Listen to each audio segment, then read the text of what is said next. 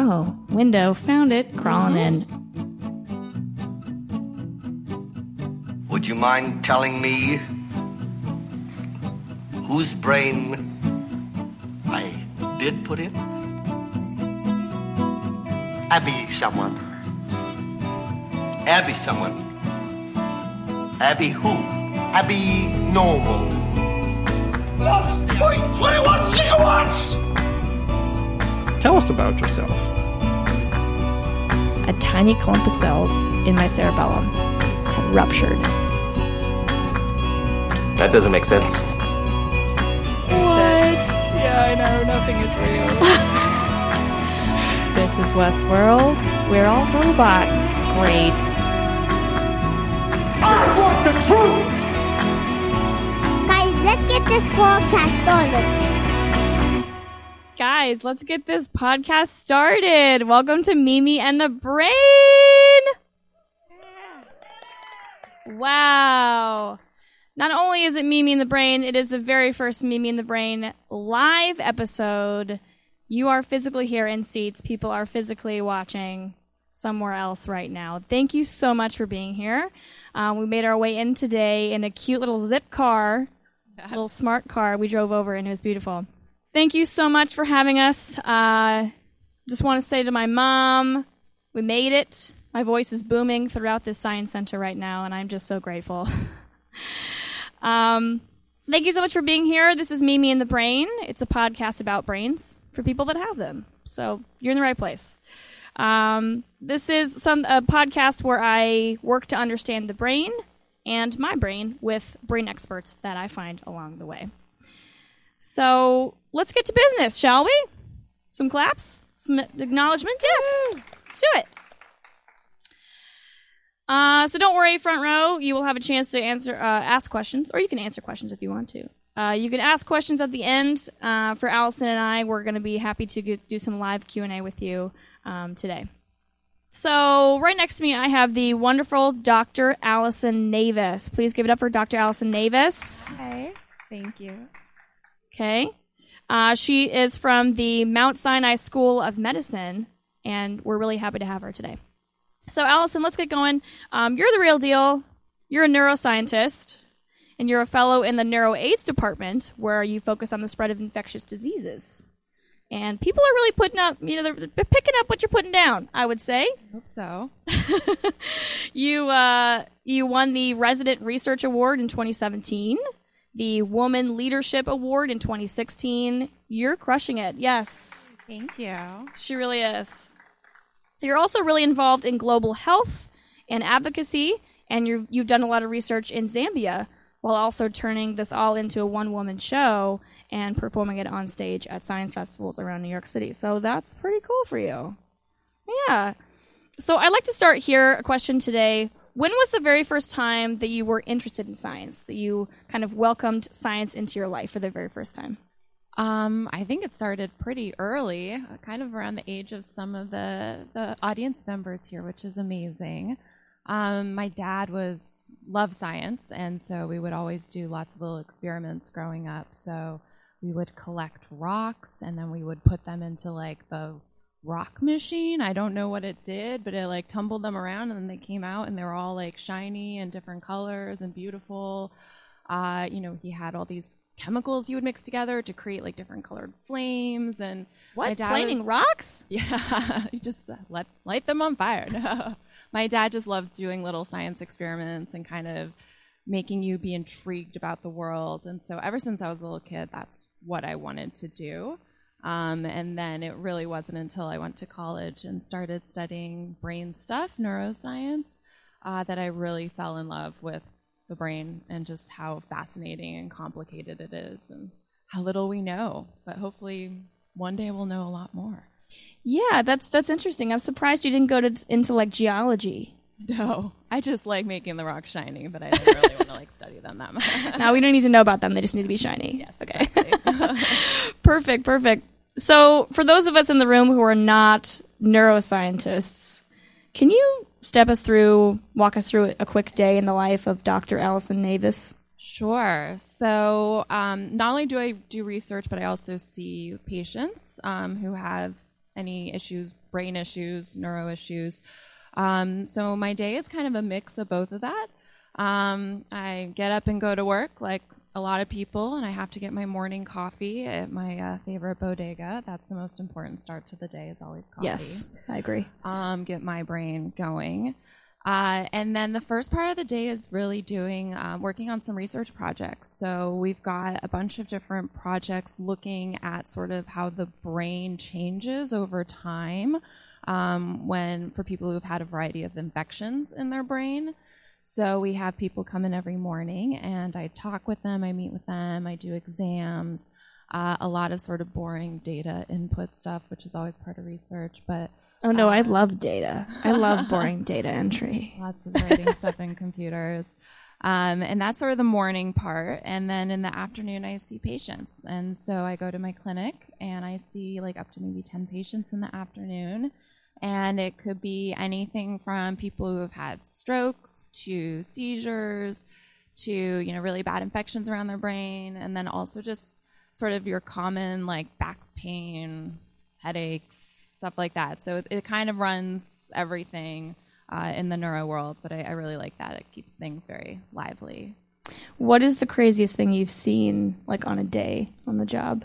Oh, it's always different. I mean, people come with all sorts of stuff, but because I do infectious um, research, or that's sort of my specialty, you know, we have people come in, and, and sometimes someone will come in and just say, like, I've had a, a headache for, you know, a couple weeks or something. Maybe they had a fever. Uh, and then they come in and you find that they have this big infection in their brain, and that's when I get called in. Um, and you, it's really kind of surprising. You have no idea that this is going on.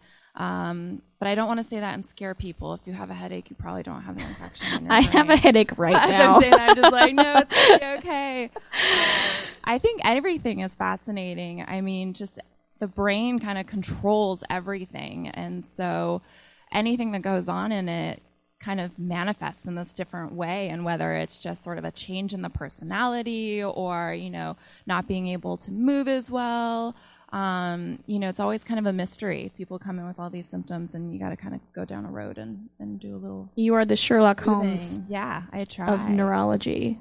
I love that. That's that's really interesting. I also love that you just you you start your day with the bodega and the coffee. Most Like important Fifty part. cents, right? Yeah. Done deal. Absolutely. Love it. It's the best coffee, right? How you doing out there? we have a live audience. All right. So, Allison, I'm sure, um, like other professions out there, there are tough things and mundane things, you know, data, um, the slog. Um, but what's the most rewarding part of the work that you do? What's that one thing that you just get out of bed for in the morning? Um, I think I really get out of bed for the connections that I have with my patients and just the the feeling that you can actually do something to make a difference. Um, that's really the most important thing. I mean, I think being a doctor, you always think about making the right diagnosis and treating something, but for me, especially treating things related to the brain, a lot of times there isn't something you can just give a medication for and it goes away. And so you really end up developing these lifelong relationships with your patients. Um, and a lot of the people that I've been seeing for years, you know, they just come in and talk to me. Uh, and, you know, we just talk about our lives and everything that's going on. And I know they're family members. And, um, and I think really forming that bond and feeling like you're, you're there for someone personally and not just there to kind of write a prescription and, and walk away is, is really important. And I think sometimes that's how you can make the biggest difference. Yeah, I think you're a rare breed because I've had a ton of doctors who don't behave that way, and I find it very refreshing that you do. Yeah, unfortunately, that's not uncommon. Bedside manner? What's that? Just stare at Um, the computer. yeah, yeah, and like really weird, you know, ways that make me feel like I came in here and I'm vulnerable and I don't feel well, and you know something is wrong, but I'm not sure. That's also why you're here. You know, and then being faced with like, oh, I'm already on a phone call with someone else. Also, what do you need? Get out of my face. You know, um, so it's really nice to hear that. Yeah, no, I think the most important thing is just being there for the patient and explaining what's going on, trying to comfort them, trying to be there for them. I'm gonna make an appointment tomorrow. um, I've always, I've obviously read uh, all of your research about your work abroad and your research in global health initiatives, um, primarily in Zambia. But our audience probably hasn't read those things. Um, so this is a two-parter. Okay. Um, so what kinds of work are you doing in these communities in these countries? And second, why do you feel called to travel to these different places for your research? So I, the past few years, have been going to Zambia um, and doing some work there, um, and it sort of it grew out of you know neurological disorders, issues with the brain occur everywhere throughout the world, um, but they've typically been considered more like Western type issues because they require a lot of resources to diagnose and treat. Um, and so, in a lot of countries throughout the world, people really just focused on like infections and surgical issues, and, and neurology and neuroscience stuff has kind of fallen to the side. But it actually turns out that brain issues are the number one and two cause of disability and death around the world. Uh, but there isn't that much sort of um, outreach and resources being put into that. And so there's a big push to try and expand uh, brain awareness throughout the world. Um, and there's really a lot of important things going on. So I just I got involved by going to Zambia and starting to uh, help train doctors there in uh, neuroscience uh, and neuro- neurological disorders to hopefully try and, and grow uh, sort of a, a local organic neurology program so they can treat these things. Um, and then I also help with research because just because you know what causes something in one place does not mean you know what causes it everywhere else. So a lot of the research we do here, um, you know, we can't apply that to other places in the world. Uh, but research is really the number one way to understand how to treat something and, and how to, you know, go forward with uh, trying to improve it. So not only do I go there to try and train people in uh, neurology, but also to kind of do some research and grow a research program there so that we can understand what the issues are there better. Mm-hmm. Yeah, and I imagine that um, there's a lot of obstacles to doing that in a in a different country. There is. So the first thing is again just sort of raising awareness, um, and and I think you know the the awareness is there. It's just trying to get sort of um, more eyes and more funding and, and money there because money is always the important thing. Um, but you know, every time I go there, I mean, I go there to learn as well because I I treat infectious things, and you know, you really there's you learn so much when you go there, and the doctors are amazing, and so they teach me um, a lot, and then you know, I can help teach them some of the neurological things that the the training hasn't been there historically, but hopefully going forward will be. Mm-hmm.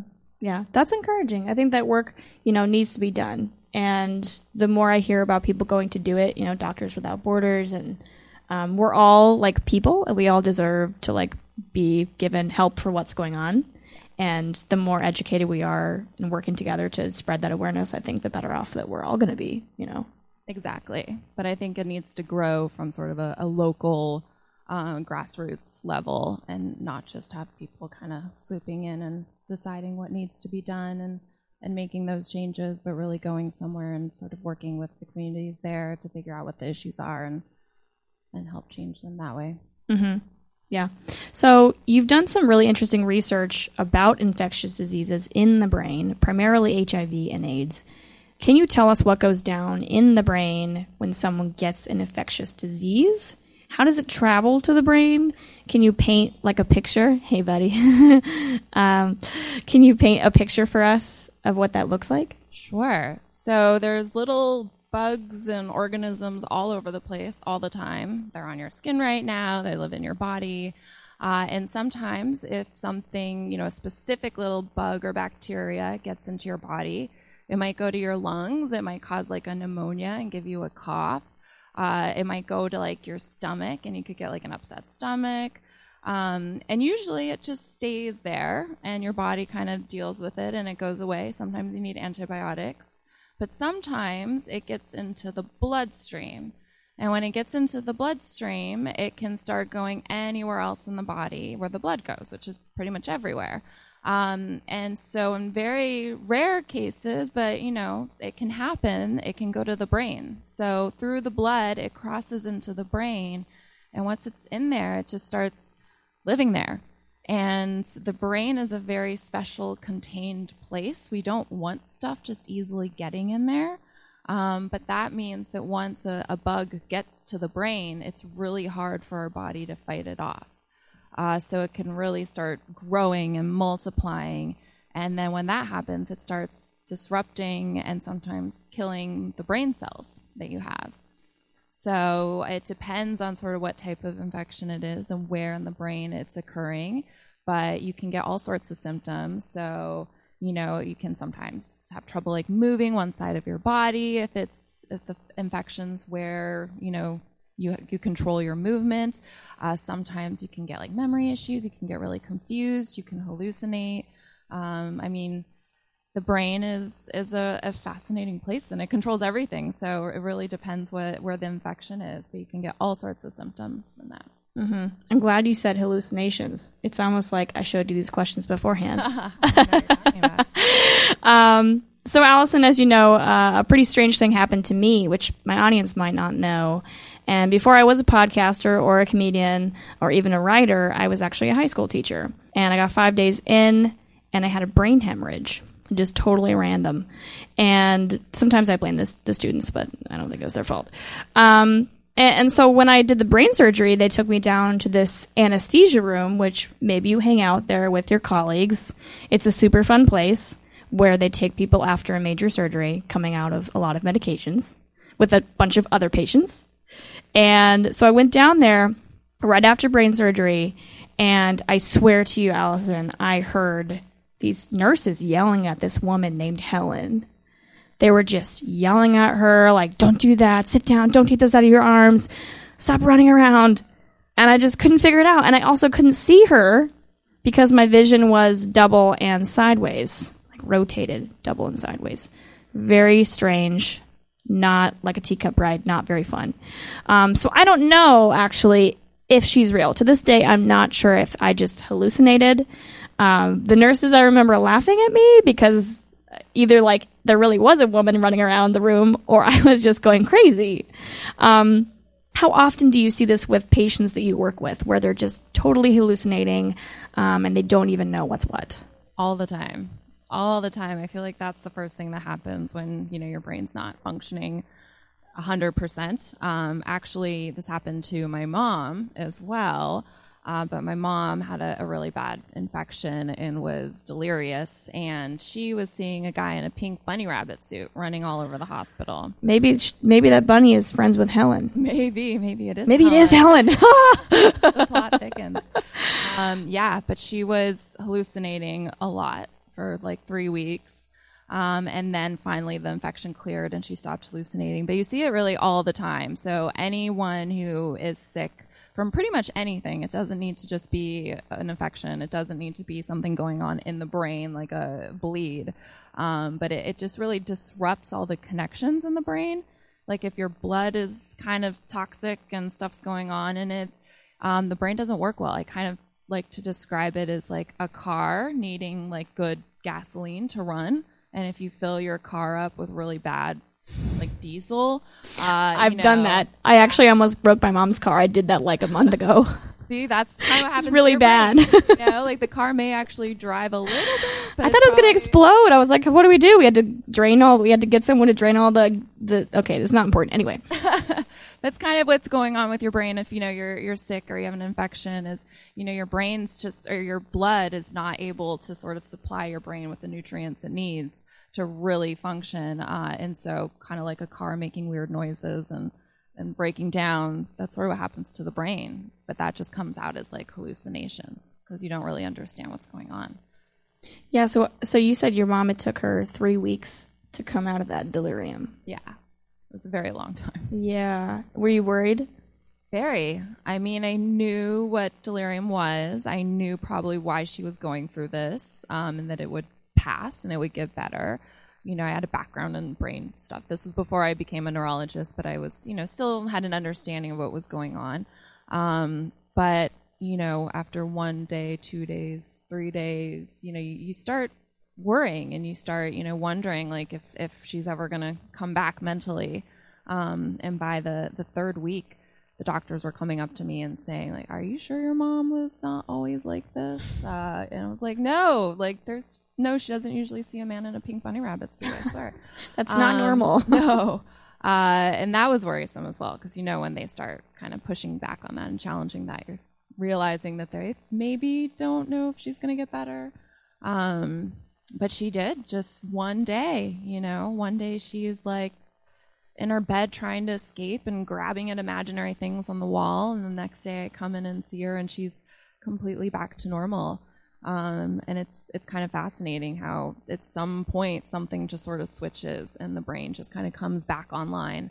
Uh, and you, you don't really know what that is, what that point is, and what exactly happens. But yeah, the brain's just like, all right, I'm good. I'm back. I'm here. And I'm done with the guy in the bunny suit. wow, that's that's crazy. Speaking of being super paranoid, um, last night I googled a couple things because that's what I like to do before I podcast. Is I Google a bunch of stuff, and I googled um, brain infectious diseases, and I came up with this really interesting and slightly terrifying new one that I saw in the news. They're calling it zombie deer disease or zombie antler disease, which is kind of a misnomer because it does not turn the deers into zombies. Although that would be Good. kind of interesting. Um, this is crazy. So they they're seeing that it's kind of like mad cow disease. It's a neurodegenerative disease, and it basically like just destroys these deers. And I'm wondering, oh, it's with with prions. Yeah, prions. We're gonna talk about prions. Um, can you tell us what these prions are and what they're doing to these these poor little deer brains? Yeah, so prions and, and mad cow disease, what it is, is it's actually really interesting. So, infections we usually think of as like little bugs, little viruses, little bacteria, and that's most of the time what they are. Um, but with these these kinds of uh, diseases, like prion diseases, the issue is actually with a protein. So proteins are uh, they have a lot of functions in the body, but the way they function is highly dependent on their shape. So if it's kind of like a, a lock and a key, you know, the key that opens up that lock has to be a very specific shape. For proteins to do what they need to do, they have to be a very specific shape. And if that shape changes, then they can't do what they need to do anymore. So these prion diseases basically take proteins that are normally in your brain and they change the shape of them and all of a sudden they're not functional anymore. So they start to build up in your brain, and then anytime things build up that aren't supposed to be there, that can cause issues. So I'm always a fan of analogies, but kind of like on a highway, if there's a car accident, it's going to cause traffic. If it's a small car accident, it's going to cause maybe a little traffic. But the more cars involved in the accident, the worse the traffic's going to be. And then the harder it's going to be for any movement to be on that highway. So that's kind of what's going on in the brain when you get these buildup of things that aren't supposed to be there. Is mm-hmm. that just the the normal pathways aren't working anymore? And aren't the prions like not dead, not alive? Like you can't destroy them, something crazy like that? Can't, yeah, because proteins are not dead or alive. You have to put them under really high heat, um, like fire level heat, to destroy them. Um, so that's why if someone has some, or, or someone is concerning to have like a prion infection or disorder, uh, people take a lot of precautions to not touch anything. You know, if they have surgery on their brain, you know, people are in like spacesuits um, because it can easily be transmitted, and there's nothing you can really do about it. Do you think this could go to humans? I hope not. I mean, It's mainly in Colorado where I'm from. It's a bunch of deer, and I'm a I'm a vegan now, so I think I'm safe. But um, yeah, they were talking about that. It just really what freaked me out. You know, I mean, most infections come from animals, but also animals have a ton of infections that never go to humans. So I'm gonna keep my fingers right? crossed. It's not going to be like the movie. Yeah, the movie where it's like Ground Zero. There's so many infection movies. Do you feel like those Hollywood depictions? I'm going off script here. Do you feel like those Hollywood depictions are true about the science of infections, or are they just like going crazy with like, and then one person touched one thing, and then everyone got sick? Yeah, it's usually not that bad, but it can be. I think if there was one really good movie that had Kate Winslet in it. Oh, yes. On the name Yes, Contagion. Thank you. That was super good. It was scary, and I also thought it was very accurate. Um, so I like that movie, but even that movie, I mean, the level of spread of the infections is usually much higher and faster than we see normally. So there is a little bit of a Hollywood effect that doesn't typically happen, but you can still see, you know, infections that can spread very easily. I mean, you have like the Ebola outbreaks that are pretty scary. I was in the I was in the hospital with my brain healing up when the Ebola was going around. Yeah, I was working in the hospital and we'd have like Ebola drills. Um, Oh, what do those look like? They like basically had little rooms that descended that were all plastic um, and and you just have to go in there and, and take care of everything and you have to put your little like spacesuit on You got to wear a spacesuit. i personally did not but uh, yeah i got to watch people do that which is is a little scary i mean because that's not what your typical day is in the hospital and you know we're used to dealing with infections we're used to taking precautions but spacesuit level precautions is Yeah, I had to go through the um, MRSA, MRSA swabbing deal when you go to the hospital. Um, they want to make sure that you're not contagious with anything goofy. So for the first couple days, you're in a, uh, I was in a rehab center, um, and they made me wear like a smock. I had to like mask up, wear like gloves, just to go out to like the gym to like do my physical therapy exercises.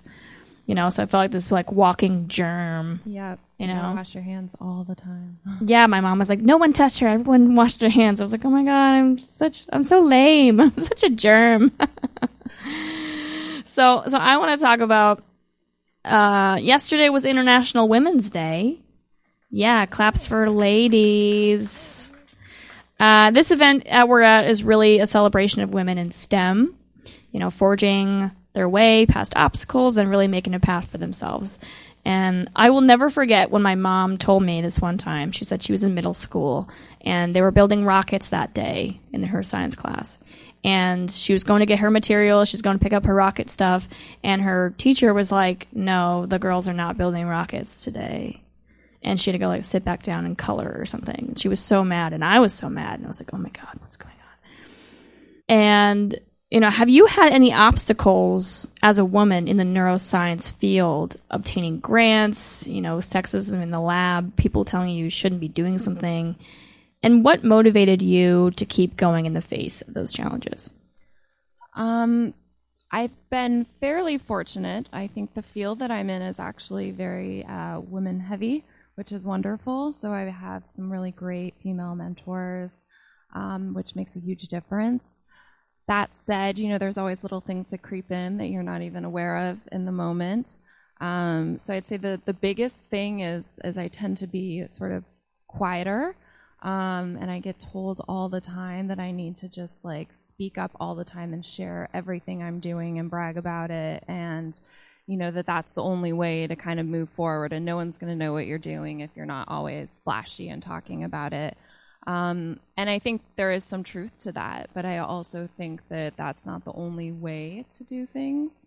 Um, and that that's, you know, I think that women do tend to be a little bit on the quieter side and not quite as uh, loud about their accomplishments, which isn't good, but you know, you can quietly achieve things. And I think it's not so much about just going out there and, and sort of blasting everything you're doing, but making sure that the people that matter, the people that can help you advance, know what you're doing.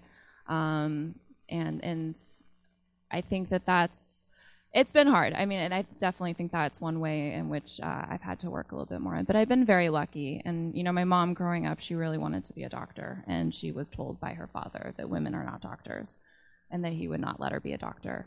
Uh, so she's been incredibly supportive. And just, I've had so many wonderful mentors. And so Wow, she must be like super proud that you're doing that. I think so. yeah. And and you know, feeling motivated to keep doing the work that you're doing. You know, what do you what do you kind of turn to if something isn't if someone is saying those things to you? Oh, you should really do this and that. You know, how do you kind of like re- redirect yourself? I think it's really important to have mentors and people who, you know, are uh, you can talk to openly and who are supportive and who can either, you know, support you in your career goals, but also just sort of in your the issues that you're having. Um, and so that's been the one thing that I've really gone out and actively tried to find is some female women mentors. Um, and they've been wonderful. So they're the ones that I'll sit down and just say, "Hey, this is what I'm struggling with. You know, how do you think I should approach it?" And my one mentor is like me and kind of quiet, and she'll say, "Oh, I've dealt with the same thing. People have told me the same thing, and you know, this is how I moved forward with it, or this is how sort of I grew and changed." And it's it's really nice, sort of being able to see someone who's doing what you want to do, who's also struggled with the same things that you struggled with, um, and who you can kind of see yourself in or see what you would like to turn into. Uh, so I think that's extremely important. Is just trying to find someone there out there to mentor you who who's dealt with some of the stuff you've dealt with, or has some understanding of it. Yeah, I love that. I have so many mentors. I'm constantly like bugging them about every life decision. um, so I'm going to quote Dr. Mae Jemison, who is an astronaut and physician, and she said, "Never be limited by other people's limited imaginations." And I think that's something that women are very good at. You know, is just continuing forward despite limitations that you know the patriarchy or um, anything puts on us. Um, but that being said, according to UNESCO, UNESCO, UNESCO, we're gonna go with UNESCO. Institute for Statistics, less than 30% of the world's research is done by women still today. Um, that's an incredible gap to fill. You know, what would you say to women and young girls? Some of them have left, but we, they can still watch it later. Um, what would you say to women and young girls who want to pursue science or are currently pursuing science and are not feeling supported in what they're doing? Um, kind of along the mentor thing, I would say go out and, you know, just seeing people who are doing what you would like to do or what you're interested in is so important. Uh, and I think too often, especially when you're younger, your experience with like the sciences and maths is just what you see in school and this very basic intro classes, which you know they're they're usually. I mean, I struggled in that. You know, they're not really uh, presenting to you what is interesting and what you want to pursue. And I found that you know I hated physics when I was a kid, and I failed multiple physics classes. Uh, and then one day I read a book on like string theory. It was a popular science book, and I thought that was the most fascinating thing ever. And too late at that point to go back and do physics, but um, just seeing that there was this whole other world out there that wasn't what was presented in class, that was so much more interesting. And then you start talking to people who work in that field about what they do, and, and it really sort of expands your understanding of the field. Uh, and I think we need more of that, and we need to sort of give young girls and kids an opportunity to see people in the fields they're interested in who are doing things as a career and not just what they see in their elementary school or you know school class because that's never a good picture of what's going on. And i think we also need to just let people know that just because you're not doing well in a class does not mean that you're not good at that subject and that you can't do it. Um, like i said I, I failed physics and even my biology classes. I mean there were some of them that i struggled with because the material just didn't speak to me personally. I failed uh, U.S. history, okay advanced placement, and then I went on to be a history teacher. So take that. there you go and then a science class in college, I failed the test so bad that I, I was one of those people that draw the the pictures on the back just as some last attempt to just get the professor to laugh at me and give me an extra point. It was a picture of an alien. And then I posted it in my classroom and I said, "Look, failure is acceptable. You can fail. Just keep going." So I think that's important to note too because you know, science seems pretty intimidating, at least, you know, to me. I'm not a scientist. I'm a podcaster that is becoming kind of a science expert. And I'm enjoying like doing all the things that I love to do. And no one's really checked me on that, you know, like no one's really said I can't do it. right Um, and I was really intimidated to talk to all these uh, brain surgeons and stuff when I started. And um, really, it's just been a, a powerful journey, and everyone's just been super like, "This is great. You're doing great. Nothing's wrong with this." I mean, that's what science is, is curiosity. So as long as you're curious, as long as you want to learn more and you're open to learning more, I mean, you're a scientist, and scientists will love it. Yeah, I love it. Um, I also have had the privilege of watching you perform some storytelling on a show called Story Collider that we've both been able to do, um, which is about stories in science. If you've not checked out Story Collider, they do a show every Monday um, in in uh, in the city. Yeah, in New York City. And um, can you tell us a bit more about your journey to science storytelling and what kinds of stories that you like to tell? Yeah, so I started getting exposed to storytelling through some friends in the past few years, and I really I loved it. I thought it was such an amazing way of uh, mixing sort of creativity and getting sort of a message out there. Um, and I just remember watching them was so inspiring, and so I thought I'm gonna try this and see how it goes. And I have no background in storytelling whatsoever. Um, but I, I managed to work with some people who do tell stories, and and um, I think it's really an important way to get, at least for me, to get a message out there. So I work, you know, with infectious diseases and HIV, and I try and do a lot of um, health advocacy. But I think traditionally that's been a lot of just throwing out facts and figures and numbers at people and hoping that people will say, "Oh, wow, that that means something to me. I need to do something about that. But usually that's not how you really connect with people and inspire change is by like just throwing out percentages. Um, and usually you can inspire change by making it more personal, telling a story, talking about how that percentage has actually affected someone, um, putting a name to it. And I found that storytelling was a really great way of doing that. Uh, so I had an opportunity to create a show about the work that I do, um, which was fun. And then I had an opportunity to do the Story Collider, which was a little bit more of a personal story about how science has affected my life. And that was a whole different thing, but it's it was an amazing way of kind of processing experiences that have happened to you and, and talking about how just science affects all of us, even when we don't realize it is. Yeah, this whole science communication is really like blowing up right now, which I love. I love seeing scientists like get on stage and they're like, I've never been on a stage before, but I'm gonna do it. Uh, it's super exciting. Um, so speaking of sports, uh, storytelling, I have had injury. That's why that happened. Speaking of stories, um, here's something I've never done in front of a live anything. Um, do you want to do a Mad Lib? Sure. Great. I knew you'd say that. Um, some of you audience members are going to have to contribute to this Mad Lib, so so uh, lean in. You're in the back row. Okay. So I need. I'm going to go to the audience for the first one. Um, I would like an adjective. Call them out. Slimy. Yes. So I've also failed grammar multiple times. So fingers crossed I remember what an adjective. Okay. Uh, Allison, adjective. Ah, sparkly. Sparkly.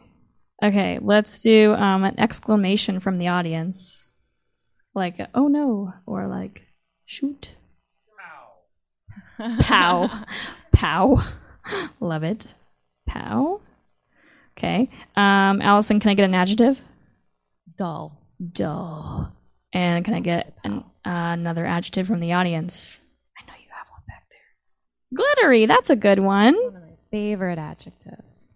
Okay. Uh, verb past tense, Allison. Ran. Ran. Okay. Um, audience, can I get a type of liquid? Soda. Yes. I really need some soda right now. Uh, Allison, animal, plural. Pandas. Pandas. Favorite animal. They're so cute. I saw one like sliding down a slide the other day. At and you, yes, on the TV. It was here. Okay, sorry. I thought you were like, yes, I made that video. Pandas. Okay. Um, can I get a color from the audience? Blue. I got blue. Uh, can I get an adjective from the audience? Humongous. I love that. I don't know how to spell that, but I'm just going to guess. Humongous. okay, okay. Uh, Allison, noun. Oh no, now I can only think of adjectives.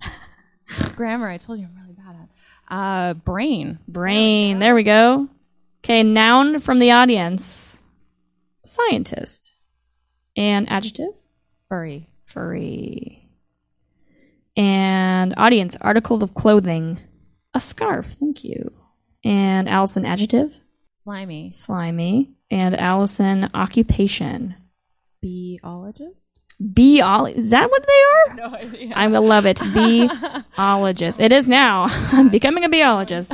Okay, so the title of this story is Is Dr. Allison Navis a brainy scientist? Ready? Are you crazy about science? Do you go nuts for slimy experiments? Take this sparkly quiz to find out if you're a brainy scientist. 1. Your favorite saying is A. Oh, pow! What did I do? B. It's dull. C. This glittery, glittery experiment went exactly as ran. So, how would you answer that? what your favorite saying is? Oh, pow! What did I do? It's dull. The, this glittery experiment went exactly as ran. This glittery experiment. Yeah, She's gonna go with a C. Glitter is great. Your lab always contains A. Test tubes filled with soda.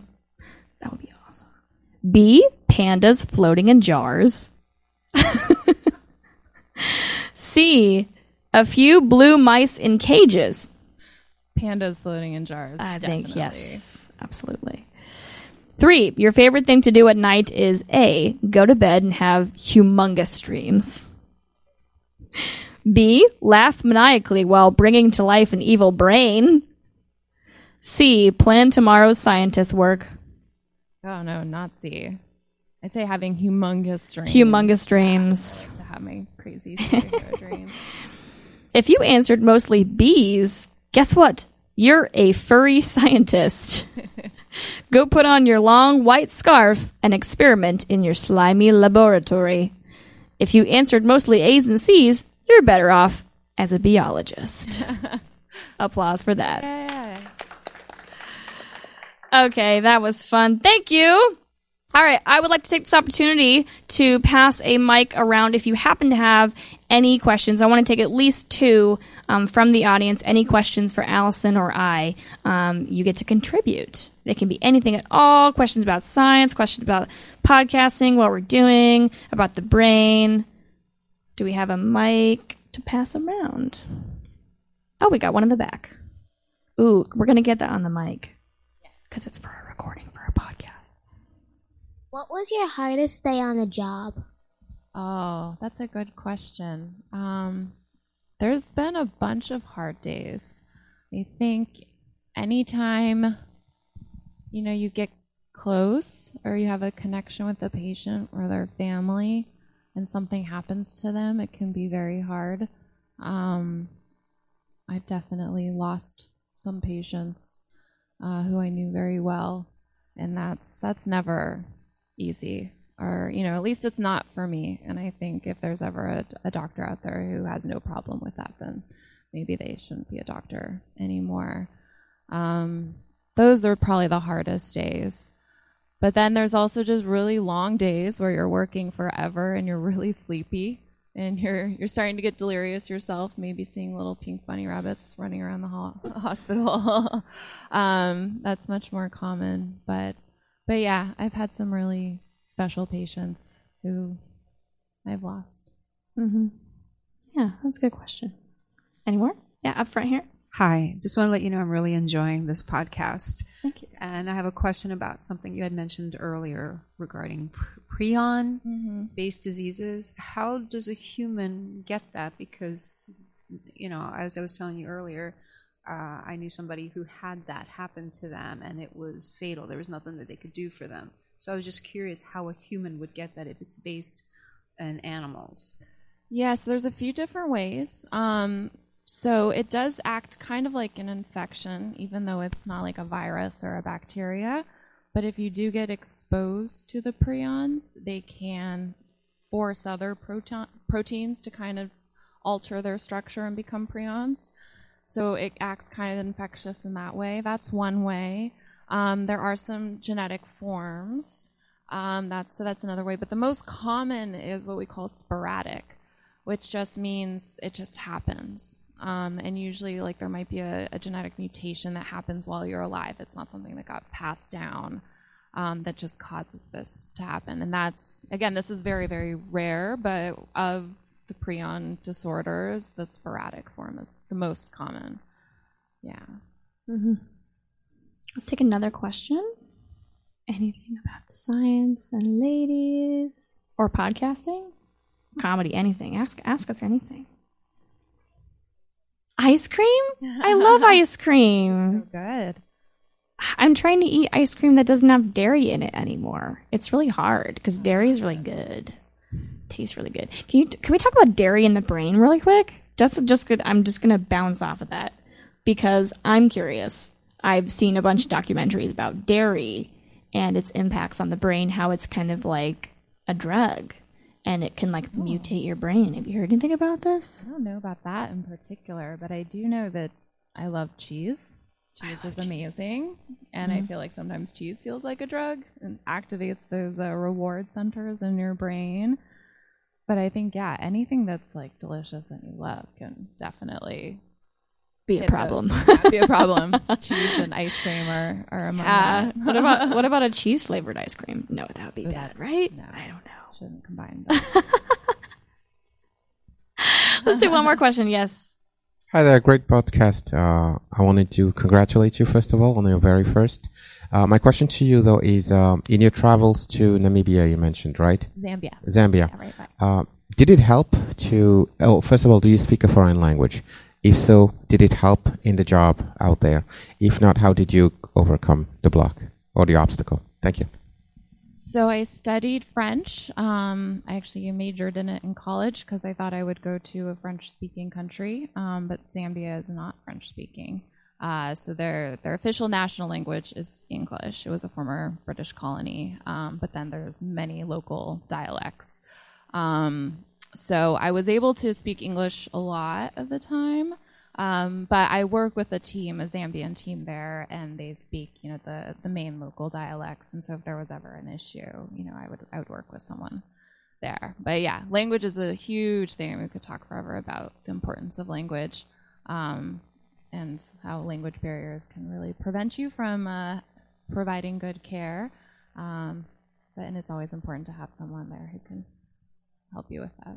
And were there any like cultural um, differences that you noticed from working in those areas where you had to learn, you know, different ways, different things? Um, I'd say the biggest thing, I mean, because the access to healthcare is is much more limited there, and and if you're working in a hospital, if someone shows up to a hospital, they're usually extremely sick, um, and it's sort of you do anything you possibly can at that point, but also there's still this. Uh, this feeling of like the doctors know what to do, you know, defer to the doctors. There's no, you know, sort of the doctor kind of like runs the show, um, which you know here in the U.S. is a little different, sort of that paternalistic idea of you know you can't question your doctor at all is is not really as present here, which I think is good. I think it's good to be able to kind of be aware of what's going on with your treatment and push back on it. Um, but that was kind of a, a difference there where I was, you know, more like, so we can do this or this, you know, what do you want to do? And, and it was more like, no, no, you're, you're the doctor. You just kind of, you say what to do. Um, so that was one big difference. Awesome. Just amazing. Um, so we're to wrap up here. And before we do, um, just so you know where to find us and how to follow the podcast and our lovely guest, Allison, um, can you tell us where to find you on social media or any upcoming events that you maybe want us to look out for for you? Sure. Uh, I'm the neurologista, and uh, that's my sort of uh, name on Instagram and on Twitter. And then I also have a website, AllisonNavis.com. Uh, and I don't have any upcoming shows as of right now, but I might, hopefully. So uh, there's a theater caveat in Manhattan and the Lower East Side that does science based programming, uh, and that's where I do all my shows. So you should always check them out and see what they have going on. Awesome. Thank you so much, folks, for sticking in. This has been Mimi in the Brain.